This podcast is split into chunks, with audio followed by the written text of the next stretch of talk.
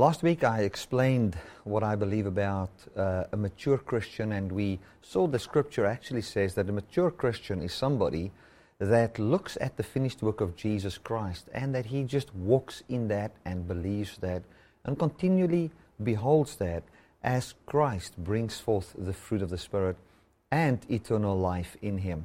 Now I'm going to look at the same passages again, but we're going to add in James chapter 1, and we might have time to look at James chapter 2. Now, uh, I've had three or four people ask me and say to me, Bertie, but what about James, a, a mature Christianity? And uh, saying that a mature Christian is somebody that uh, have got the works, uh, good works, you know, and that what and that an immature Christian is somebody that is still looking at the gospel, but he's got the fruit of the flesh, and a mature one is somebody who does good works. Uh, and we're going to look at that. and we're going to look at, at, at, it and to see is it true? And if it be true, why would it be true? And if it's not, we're going to see why it is not. So let us just um, read from Hebrews here. We're going to look at Hebrews chapter 5, and I'm going to read from verse 7. It says, Who in the days of his flesh, when he had offered up prayers and supplications with strong crying and tears unto him that was able to save him from death, and was heard in that he feared, though he was a son, yet he learned obedience by the things he suffered. And being made perfect, he came, became the author of salvation, of eternal salvation unto all them that obey him. Uh, called of God, the high priest after the order of Melchizedek, of whom we have many things to say, and hard to be uttered, seeing that you are dull in hearing. Seeing that you are dull in hearing.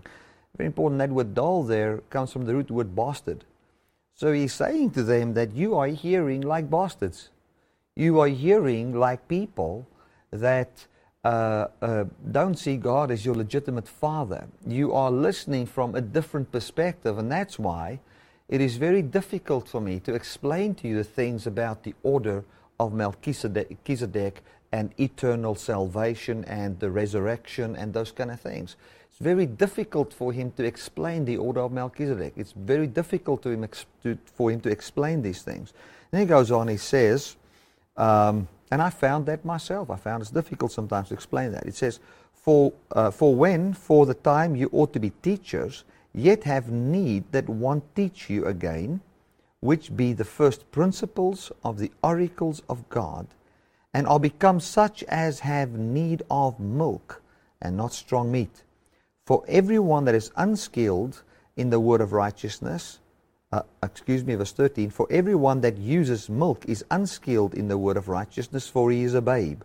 But strong meat belongs to them that are of full age even those who by reason of use have their senses exercised to discern both good and evil. Now, uh, the Apostle Paul comes and he writes to the people in Hebrews here, and I want to explain to you the context of the people in Hebrews, or the Hebrew people. He's writing to people that believed in the Lord Jesus and was uh, flooded with the goodness of God and the life of God and the powers of the world to come and so forth. And they believed in Jesus. And then through a lot of persecution and difficult times and them losing their money and business and whatever goes with being rejected by a group of people, uh, they suffered. They suffered from their own brethren and they suffered from, uh, they suffered under Rome. They were really suffering, especially the Christians that were put out of the synagogue and the Christians that was rejected because they believed in Jesus. And you must remember, in those days, if you were rejected, they wouldn't eat with you, meaning they would not do business with you, and you would be an outcast. And might be your own family that casts you out, might be your own mother and father that pushes you away, which was very, very difficult. And some of these folks started to fall back into Judaism and into the law. And the Apostle Paul, or the writer of the book of Hebrews, came and he wanted to teach them even more about the Old Testament uh, prophets and what the salvation message actually is all about. But then they came to a point where it was difficult for them to understand what the Apostle Paul was preaching. Um, because he, he laid a foundation, uh, he laid the foundation of uh, righteousness by faith. He laid, laid the foundation of uh, repentance from dead works, where people knew that the law system and trying to be saved by your works, that is called dead works.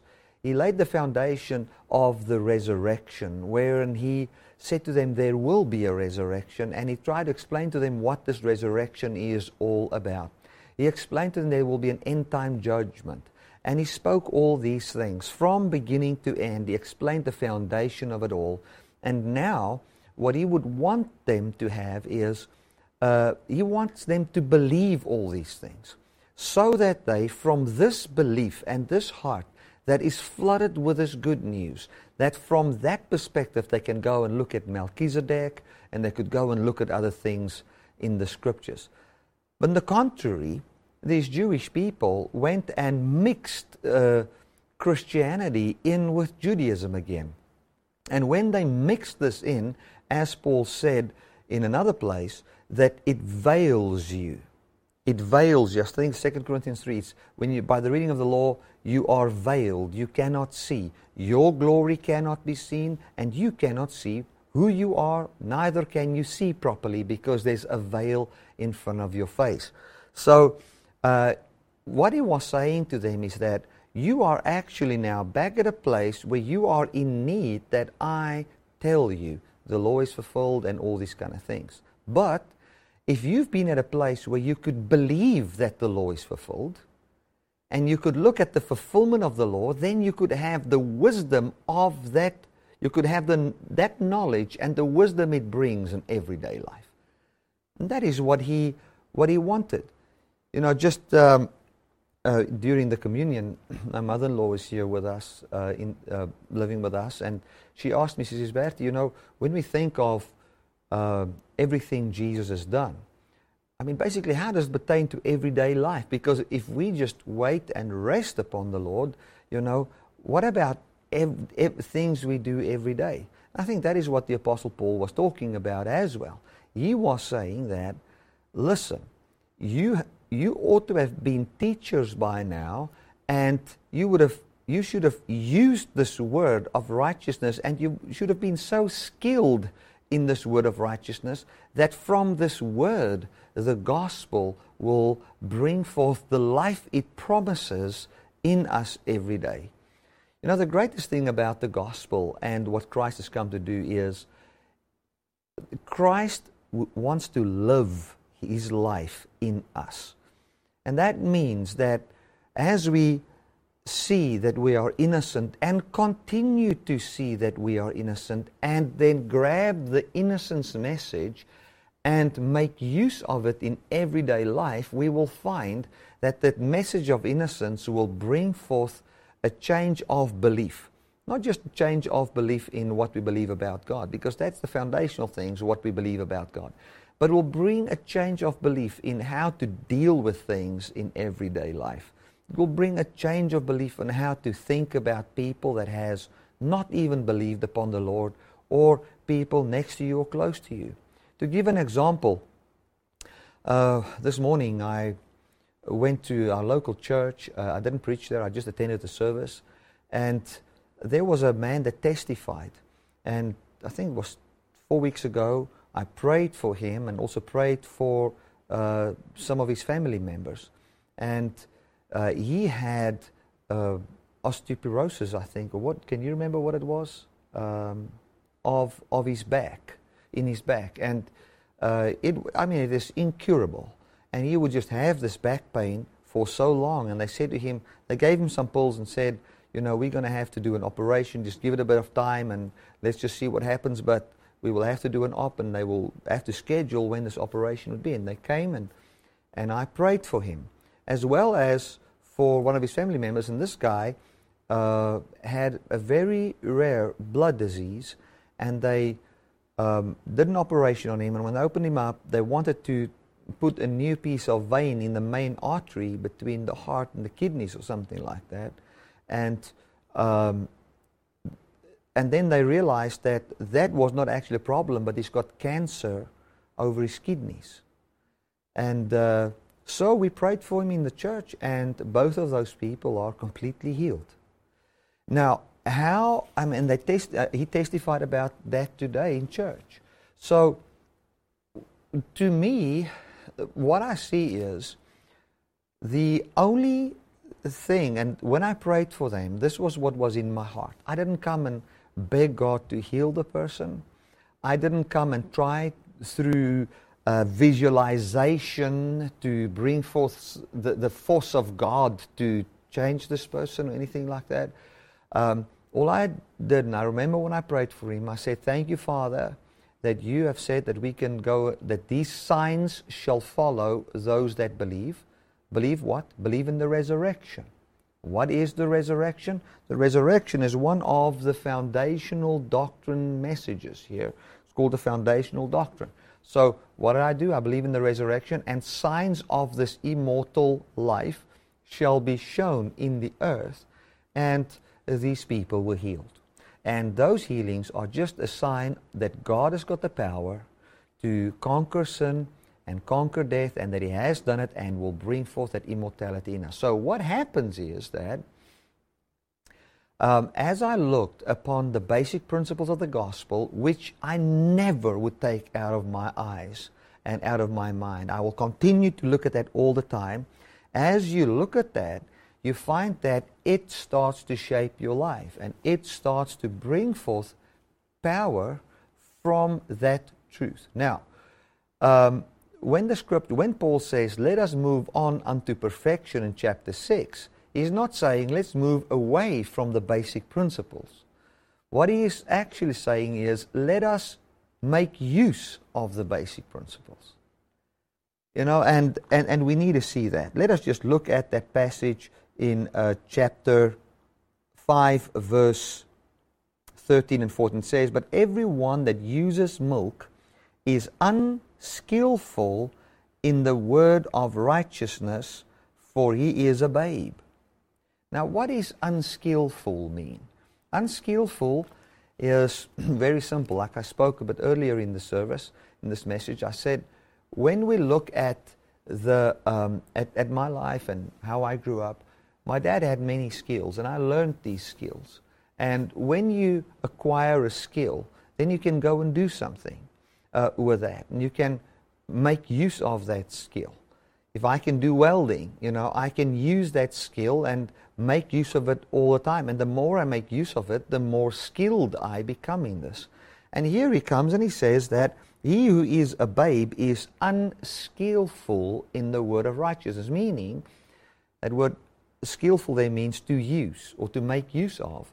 It is people that don't make use of the word of righteousness.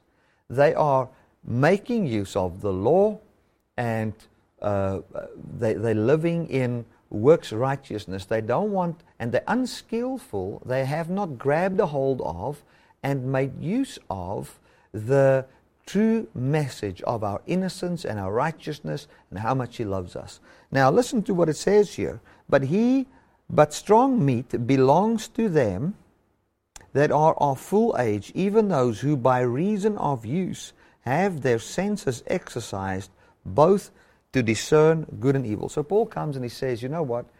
I must actually feed you milk. I must still feed you and tell you that it's not about your works, it's not about all those kind of things. But I actually want to feed you meat, which is, I want to explain to you what the order of Melchizedek is and what that means. But I see that you are still in need of milk, and I cannot come with the revelation of what this order is all about, which was eternal life. Uh, and talking about the hope of the resurrection and how that would bring forth life in us today. He wanted to talk about that, but people couldn't understand that. And I see that there's a, there's a stumbling block today, um, even in the message of the resurrection, by a misunderstanding chapter 6 here. Let us read, read chapter 6 again. It says, Therefore, leaving the principles of the doctrine of Christ. Now, what it means is, let us not be under the law anymore. That is all it means. Where we have no clue about faith righteousness where we are still believing in circumcision and all those kind of things. It says, therefore, leaving the principles of the doctrine of Christ, let us move on to perfection, not laying again the foundation of repentance from dead works, of faith towards God, of the doctrine of baptisms, of the laying on of hands, and of the resurrection of the dead, and of eternal judgment. Now, uh, some would say, you know, since that is a foundational doctrine there, we are not allowed to speak about the resurrection, or if you preach about the resurrection, or if you preach about any of these things, it means that you it, that is baby food. That is baby food. Uh, and, and we should not talk about that. Now, the way I see that he was talking about the resurrection there, he was telling people that there will be a resurrection.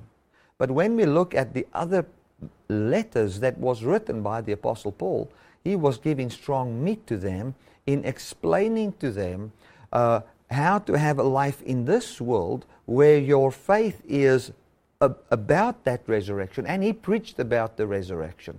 He preached about the baptisms in all of his letters, where he even spoke to mature people, like in uh, Colossae, the Col- Colossians. He wrote them and he said to them, I see you understand all these things, but I want this wisdom to become a common wisdom in everyday life now. And that is what this is all about. So please, let us not get to the place where we say, well, there must be deeper things. I found some people go move into deeper things, and when they move into deeper things, they're actually becoming a bit weird. You know, and they get doctrines of demons and doctrines of devils and how the devil can bind you and and the five steps unto a breakthrough and uh, people come with visions and dreams and saying God has shown me this and that and whatever which is completely, and I'm not saying we can't have that, but I'm talking about visions and dreams that's outside of the simple love of God. And people think these are the, these guys know the deeper things of God. You know, and, and, and they're close to God, they, they, the, the deeper things. Um, and manifestations of the Holy Spirit, the deeper things of God. And we confuse what Paul was actually saying here. What he was saying is, you guys that are in need of milk are those who apply the law. And now I need to preach to you the basic doctrines again. Let us move away from the place where you are in need that I should preach the basic doctrines to you, but let us then make use of the basic doctrines. And that means to move on to this perfection. Right, so let us go to James. I don't have more time to spend on that. I want you to just pray and ask God you know, what does that mean? How does that mean? And I, I think you must say, Bertie, how's that applicable to my life? The only thing I want this message to do is to remove all forms of guilt and condemnation from people that are happy about the fact that their sins are paid for, uh, people that are happy about the fact that there's a resurrection uh, uh, awaiting them, people that are happy about the fact that they don't have to live by the law anymore and that use that every day and that are actually mature Christians and now they are being deceived into saying the things that you're happy about and the things that produces fruit inside your life that's just basic milk and you need to move on to deeper things. I just want to see the church protected in that area and I want you to understand that. That's why I teach this. Uh, glory to God. You know, we in our, in our web fellowship, we don't have, um, I, I don't want to have any people being misled or living in guilt and condemnation. So that's why we're moving away from that. I'm going to read from James. Uh, I'm going to use my phone here. I want to check out some of the words in the Hebrew and in the Greek. Uh, this is what it, let us read from James chapter 1. It says, James, a servant of God and of the Lord Jesus Christ, to the twelve tribes which are scattered abroad, greetings. My brethren, count it all joy when you fall into different temptations, knowing that the trying of your faith works patience. But let patience have a perfect work, that you may be perfect and entire, wanting nothing. If any of you lack wisdom, let him ask of God, that gives to all men liberally, and upbraideth not, and it shall be given to him. But let him ask in faith, nothing wavering. For he that wavers is like a wave of the sea, driven of the wind and tossed. For let not that man think that he shall receive anything of the Lord. A double minded man is unstable in all his ways. And then he goes on, and this is really important. He says, Let the brother of low degree rejoice in his exaltation. Let the rich in that he is made low, because as the flower of the grass he shall pass away. For the sun is no sooner risen with a burning, but it um, withers the grass, and the flower thereof fall, the flower thereof falls, and the grass and the grace of the fashion of it perishes, so also shall the rich man fade in what he does. Then it says, Blessed is the man that endures temptation, for when he is tried, he shall receive the crown of life which the Lord has promised to them that love him. Okay, now, it's 12 verses, and let me explain it to you quickly. He comes and he says, it ends with receiving the crown of life. What is this crown of life that James is talking about here? It's talking about an immortal life where your life is eternally preserved, like what we've said in the communion. What I communicated in the communion was that if a seed dies and it grows again, it will bring forth seed that looks exactly like it.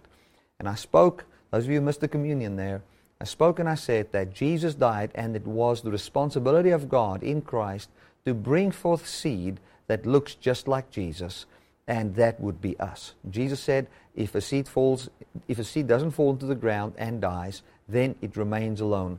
But if it falls in the ground, dies, then it bears forth much fruit.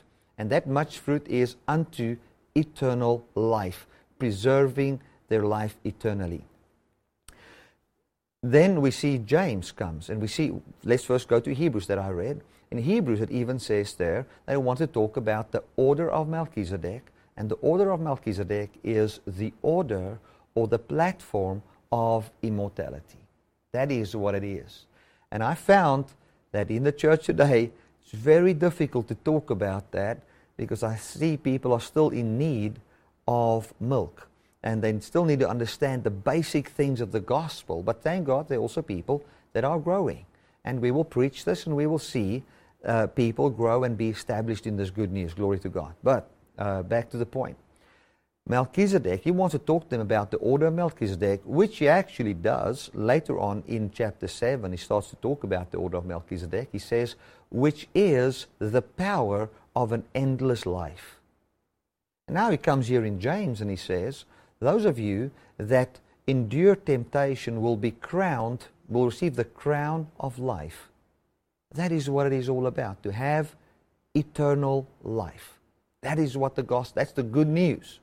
Now, what he says to the people, what James says to the people, and speaking to Hebrews again, when he speaks to the Hebrews, he talks about to the 12 tribes that were scattered, and he said to them, if you are being persecuted or if you are going through temptation and difficult times, know this that the trustworthiness of your faith shall produce patience. Now, back to Hebrews. He comes and he says, talking about the, the basic principles of the gospel, what will those basic principles bring forth? It will bring forth the fruit of the Spirit in our lives. So, those who are mature will, by reason of use, have their senses exercised to discern both good and evil. In other words, you will come and you will see which is the tree of the knowledge of good and evil, and you will veer away from it, and you will not stand in a place where you were, where Paul was in Romans 7, where he said, You know, the good that I want to do, I don't want to do it. He says, Those who are mature are those who have taken a hold of the message of grace. They've looked into the law of liberation and they've kept in their eyes that it's not by my works. They've kept in their eyes that um, I've been baptized into the death of Jesus. They've kept into their eyes that the power of the resurrection is the power that works in me today. They've kept in their eyes the hope of immortality. They've kept in their eyes that God's judgment is against everything that harms me, and He will end all death and bring life and immortality to us. They've kept that in their eyes, and since they've kept that, th- th- those who are by reason of use, they, have, they are skillful. And the Greek even talks about continually, continually, it actually talks about a habit. in the Greek. It says, where you habitually make use of this truth. And as you habitually make use of this truth, you find that this truth brings forth in your life something that your senses, your way of looking at things veers away from the place where you say, uh, where you actually live by the fruit of the law in your life.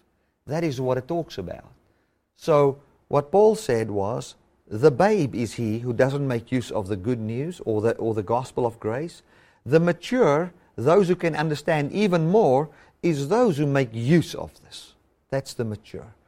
And I've said it last week and I'm going to say it to you again. That means if you are a grace believer and you firmly stand on the message of grace and the goodness of Jesus, you are a mature Christian. And you might say, but Bertie, you know, I don't always act mature. I don't always do everything right. Let me tell you this. By reason of use, you will find your senses will be exercised.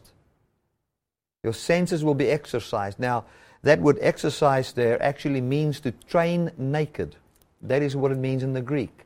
Uh, to train naked. So the way I see it is, is I'm willing to stand before the Lord. And I forgot a teaching on that from Colossians, where in Philippians as well, where we basically say we stand naked before the Lord. We don't try to clothe ourselves by our own works. And we stand in our nakedness. I'm not talking about being clothed with the righteousness of God.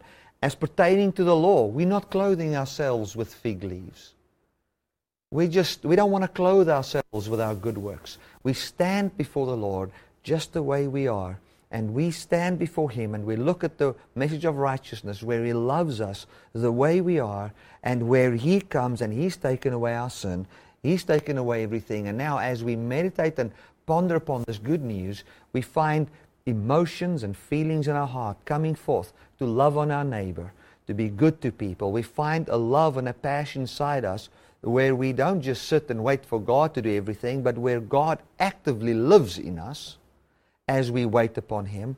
And we come and we have the ability to discern both good and evil. We know that tree and we're staying away from it, and we will be crowned with the crown of life. So, um, so this is what James comes and he says here. He says to them, Listen, guys, and I think this is where we sometimes fall. We, we get tempted. And we get tempted when we're drawn away by our own desire. Many times we, we find the desire to vindicate ourselves, Many times we find desire to, desire to prove our righteousness or those kind of things. In the case of the people here, people lost money because of believing in the gospel. They lost their jobs, they lost their family, they were going through some difficult times. And James said to them, Count the joy when you fall into these things. Now, that has also been taught so wrong, uh, where it has been said, Count the joy when you go through hard times because now God's going to teach you patience. That is not what it says. That is absolutely not what it says. What it says is if you are facing a hard time, if you are going through difficult times, don't worry about it. You can be happy. Take courage.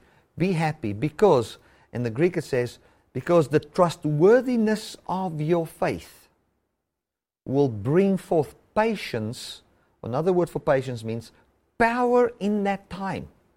So, what he's saying is if you look at your future, if you look at um, bad things that can happen, and let us use basic things that the whole world revolves around. You know, if you look at the stock market, if um, President Trump does something, the moment he does something and it doesn't look good, you know, you will find the gold price go up. Um, many things just go up where which is safe havens for money. Why? Because people are afraid. People are afraid. What if I don't have? What if I lose all my money? What if things don't, you know, and you live with that, with that fear in your heart all the time. You've got that anguish, you've got that fear in your heart all the time. I've got fear, I feel afraid, I, I don't know what to do. We can have the same with our children. What about our children? What if they live or die? What about me? What if I get cancer or not, or get a bad report from the doctor? What about that? This now Paul comes and he says, listen, or, or James. James comes and says, Don't worry about reports like that because there's your faith is so trustworthy that in that situation it will bring forth something called patience. That word patience is also endurance or power to withstand in that moment. That is what he's saying. He was not saying to them, God's bringing the hard times over them to teach them patience. you know, hard times is not the teacher of the church. And now what happens with us is we as mature Christians, as believers in the gospel, we sometimes come, and like the apostle says, he says, I see that you are mature to the people in, in Colossians. He says, but I want this wisdom that you have to expand unto all wisdom and all knowledge. In other words, I want this truth that you believe and that you are founded in, that you are not in need of milk anymore. You are established in this. But I want this logic to become your logic in everyday life. I want to see that become more and more. It was already there, but he says, I, wanted to, I want to see more of that in your life.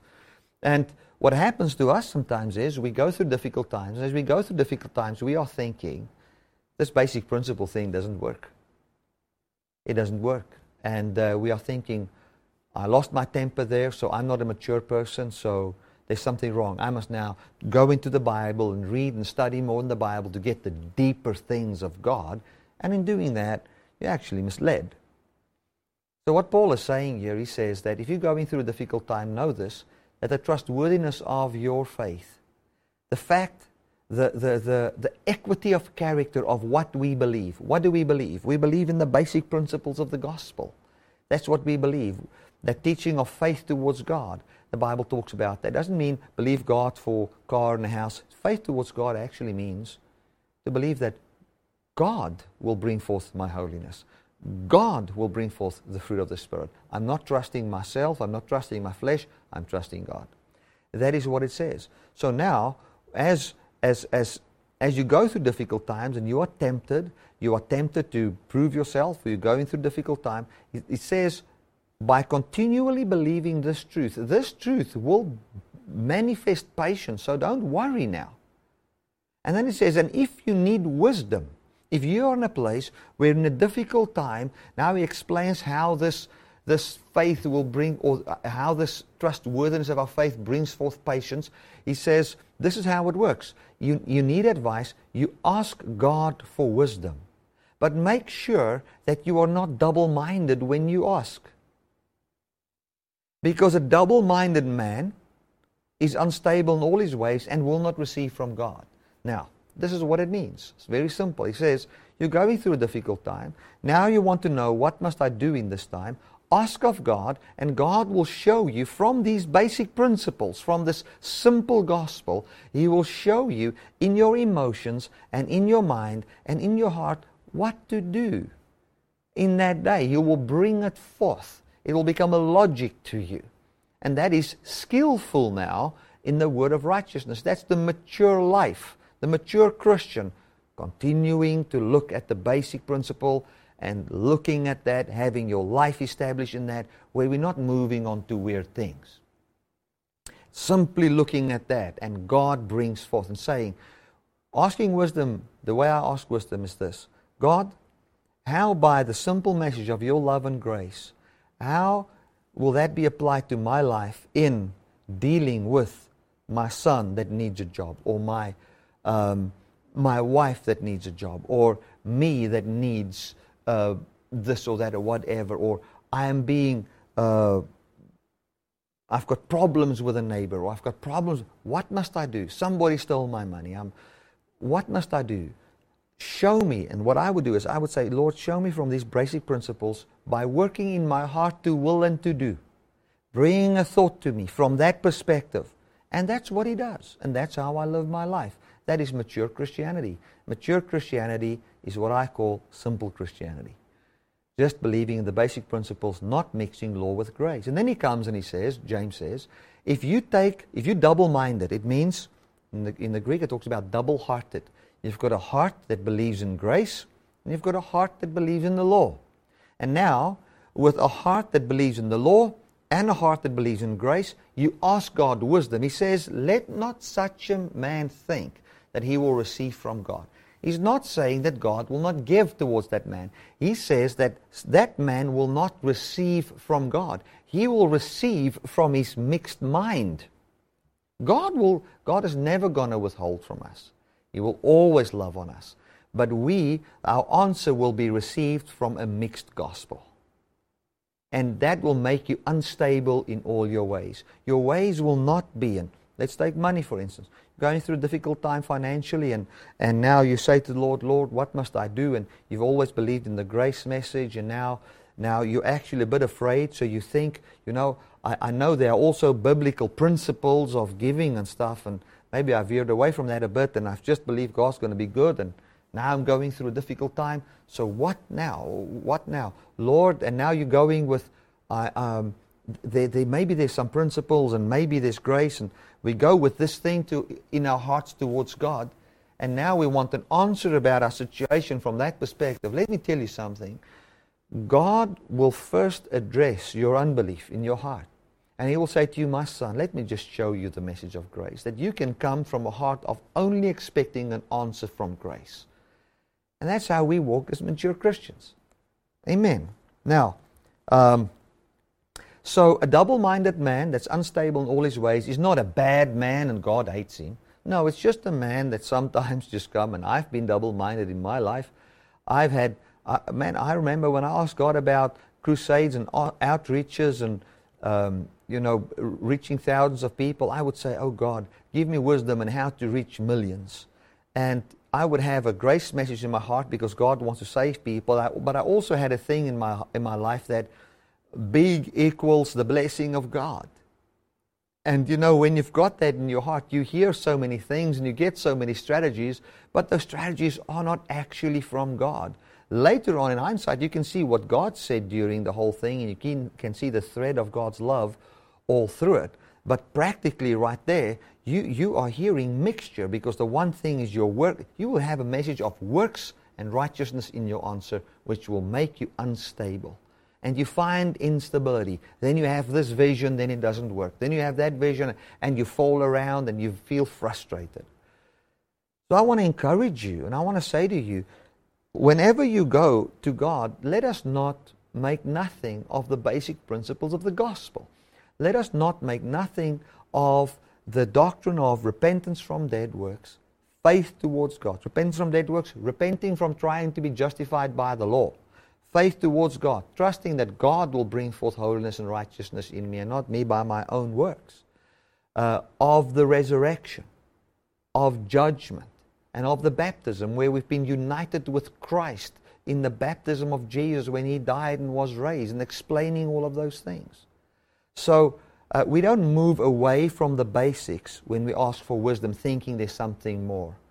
We just, God is just showing us, and He will show us by the power of these basics inside our heart and in our mind on what to do in everyday life. Glory to God. And it's not always going to be an answer where you get a three point plan when God says, go and do this, go and do this, and go and do that.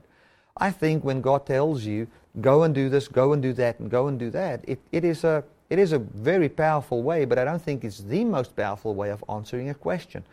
The best way God answers me is by working in me to will and to do. Where I just feel in my heart, I don't want to do this thing anymore. Spoke to another man today, uh, yesterday. He said to me, Bert, I've got two farms. And you know what? I just feel in my heart. I said to the Lord, Lord, uh, what about the future? And he just came from a real grace perspective, speaking to God about his farms. And he just, he just felt to sell on one of his farms.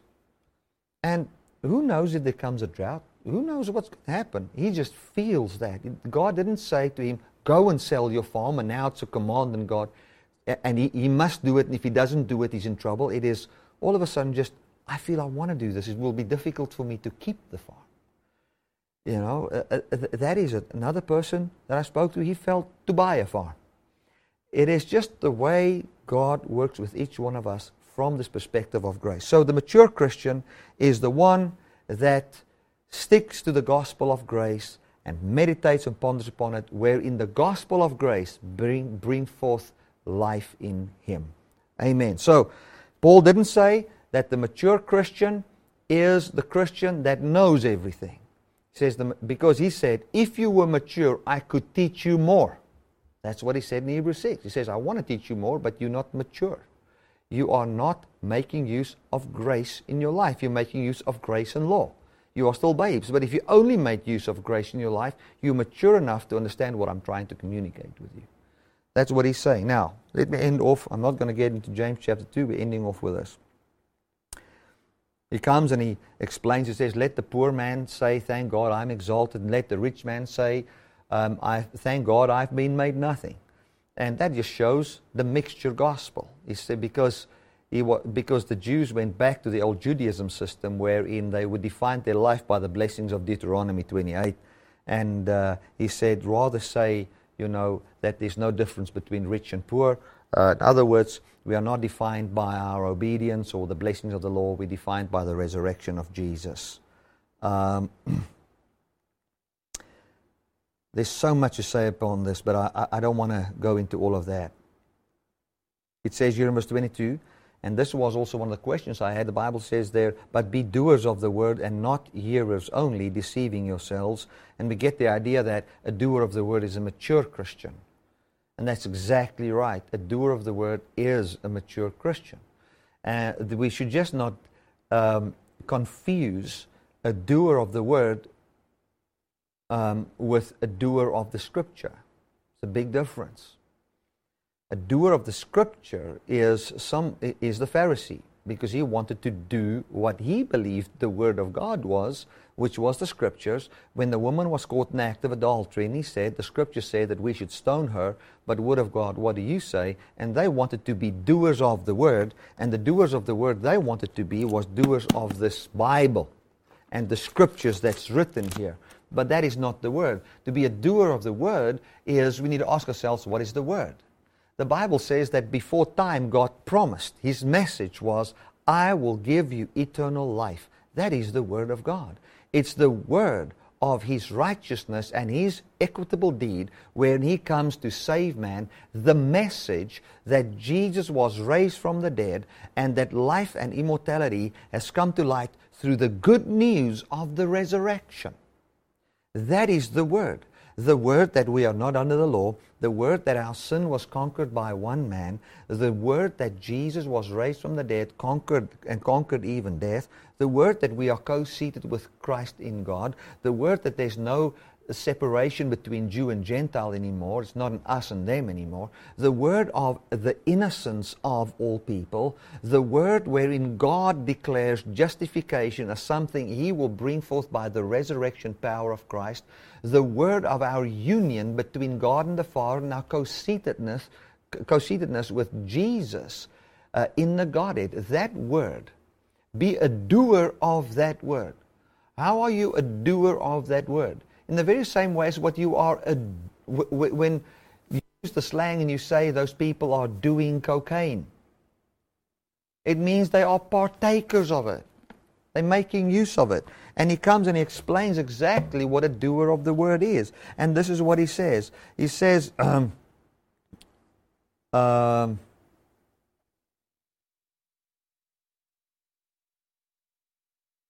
I missed the scripture here. Sorry about that. Verse 22 he says, But be ye doers of the word, and not hearers only, deceiving your own selves. So, what he means is, if you hear this message, you're not grabbing a hold of it and you see yourself fully included of it, you're just hearing it, but you don't come to a place where you say, I see this as the only truth in my life, and I'm making use of this as the absolute truth in my life. It says, You are just deceiving yourself. For if any man be a hearer of the word and not a doer, in other words, if he's immature, he is like a, unto a man beholding his natural face in a glass or in a mirror, for he beholds himself and he goes his way and straightway forgets what kind of man he was. Are you seeing how all of this just comes together? Glory to God a doer of the word or somebody who is a mature Christian that's skilled in the word of righteousness. It's somebody that looks into the perfect law of liberty and continue to look therein and he doesn't forget what kind of man he is. And then it says, this man shall be blessed in what he does. What did he do? He looked into the mirror. Let me say that again. He who looks into the law of liberty. What is the law of liberty? It is the principle of perfect liberation from sin and death. What is that law? It's the law of life in Christ Jesus. What is it?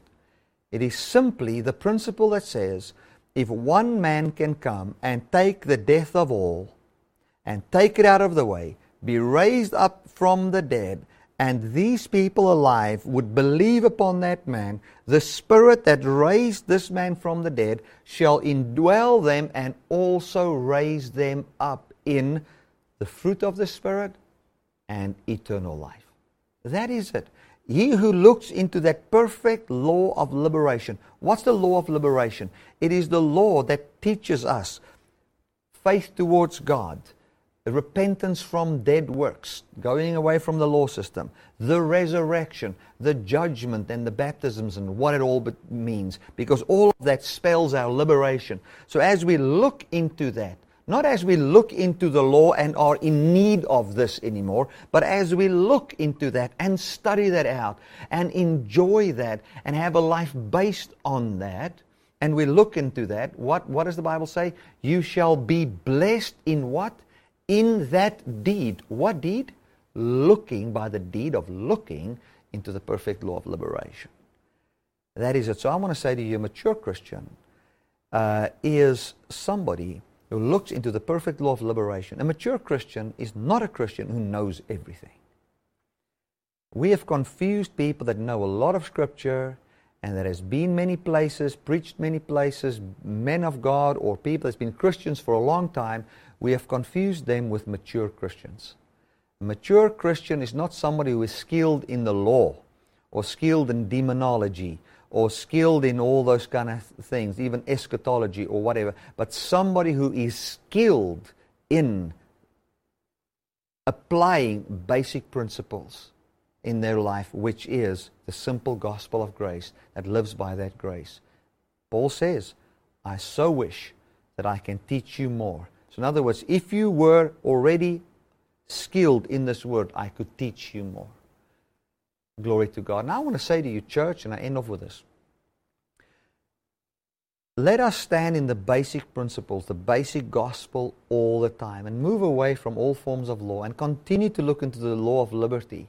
Because I feel in my heart, I want us to move on uh, and talk about things as pertaining to the order of Melchizedek, things as pertaining to life and the application of these things in everyday life, where we find the church having this good news as the basic principle from where they live, from where we counsel, from where we reach out, and from where we just live our lives. So we can go on, and not every time when something is said that is more into the area of liberation that everybody's first up in arms about things but that we can continue and experience that which Christ has come to do for us. Glory to God. So I want to say to all of you out there, um, and I mean, we've got so many of you folk that are uh, walking in maturity, and those of you that are still in need of milk. I want to say this to you it's not a shame. It's not a shame. Maybe you, by this time, ought to have been a teacher. I don't want to say shame on you. I want to say unto you, listen, get out of that because that system is going to destroy you and continue to kill you. It's killed you for 20 years and it's not going to change. Um, maybe you are afraid and you say, you know, if I grab all this good news and I really show forth that this is my life, then some people, I'll be ridiculed, I'll be mocked, my family might reject me, and all those kind of things. I want to say to you, if you think that way, the trustworthiness of this basic gospel is so powerful that it will even give you wisdom in that. Take that step of faith. Glory to God. So know that you are loved. If you sit here and you're just a, a, a babe, I want to tell you, you are so loved. Uh, you are so welcome. Uh, you, you don't irritate anybody.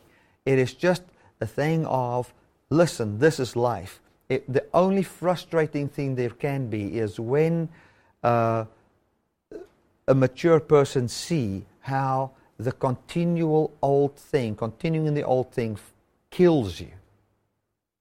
But you are beautiful. You are acceptable. Glory to God. And we so many times we don't want to hear that we don't know it all because if we because we grew up in a world of you must always be the best and if someone else can teach you something that means uh, that guy's actually better than you and all of that. That's just law. We don't live by that. there's so much I, I still have to learn. Uh, even this year, I said I'm going to stay at home and, and I'm not going to travel so much. I will travel, and if I feel in my heart to go somewhere, then I will get on that aeroplane and I'll do it. But uh, because it will be desire in my heart. But I just felt I want to give myself this year to studying. And I want to give myself to study and prayer and just continue look into this good news in every area of Scripture that I can understand more of the goodness of God. Glory to God. It's not a shame to learn something. Amen. I want to thank you so much for watching. And I want to thank everybody that has watched here, that you allow me to serve you. I want to thank everybody that, um, that's part of this ministry and that's just internet evangelists and going around sharing these messages. Thank you for doing that. Use the boldness, share this message. Yeah, but what if they know that I've shared this message that Bertie Brits preaches and whatever? Listen, right there in front, this, the trustworthiness of the faith of the good news will raise up a power inside you and those who see this can, might just be so blessed. Who knows? It's up to them to grab it or not. So I want to thank you that you go around sharing this message. And I also, from the depth of my heart, want to thank everybody that faithfully gives towards this ministry. It's just wonderful to see how you faithfully give. And our people has been supporting this ministry for a long time. And, and um, I just want to say this from my heart. You know, some people giving $10, $20, $30 a month faithfully. I want to just thank you guys. I see your heart, and it is wonderful uh, to see that. And I just wanted to express my appreciation for what you are doing. So it doesn't matter what you give. Um, if some people give once a year, it, it doesn't matter. I just want to say, especially now, those people that give faithfully, that have been given for so many years, and that even if it's just, I mean, $10, $20, $5, people giving faithfully, I thank you for that. Um, it's such a blessing. I just see that grace that has brought forth that fruit in your life, and it really blesses me. Thank you so much, everybody, and I will see you then again in the week in the short messages we bring up, and I'm looking forward to seeing uh, a lot of you on Wednesday in our discipleship program. God bless.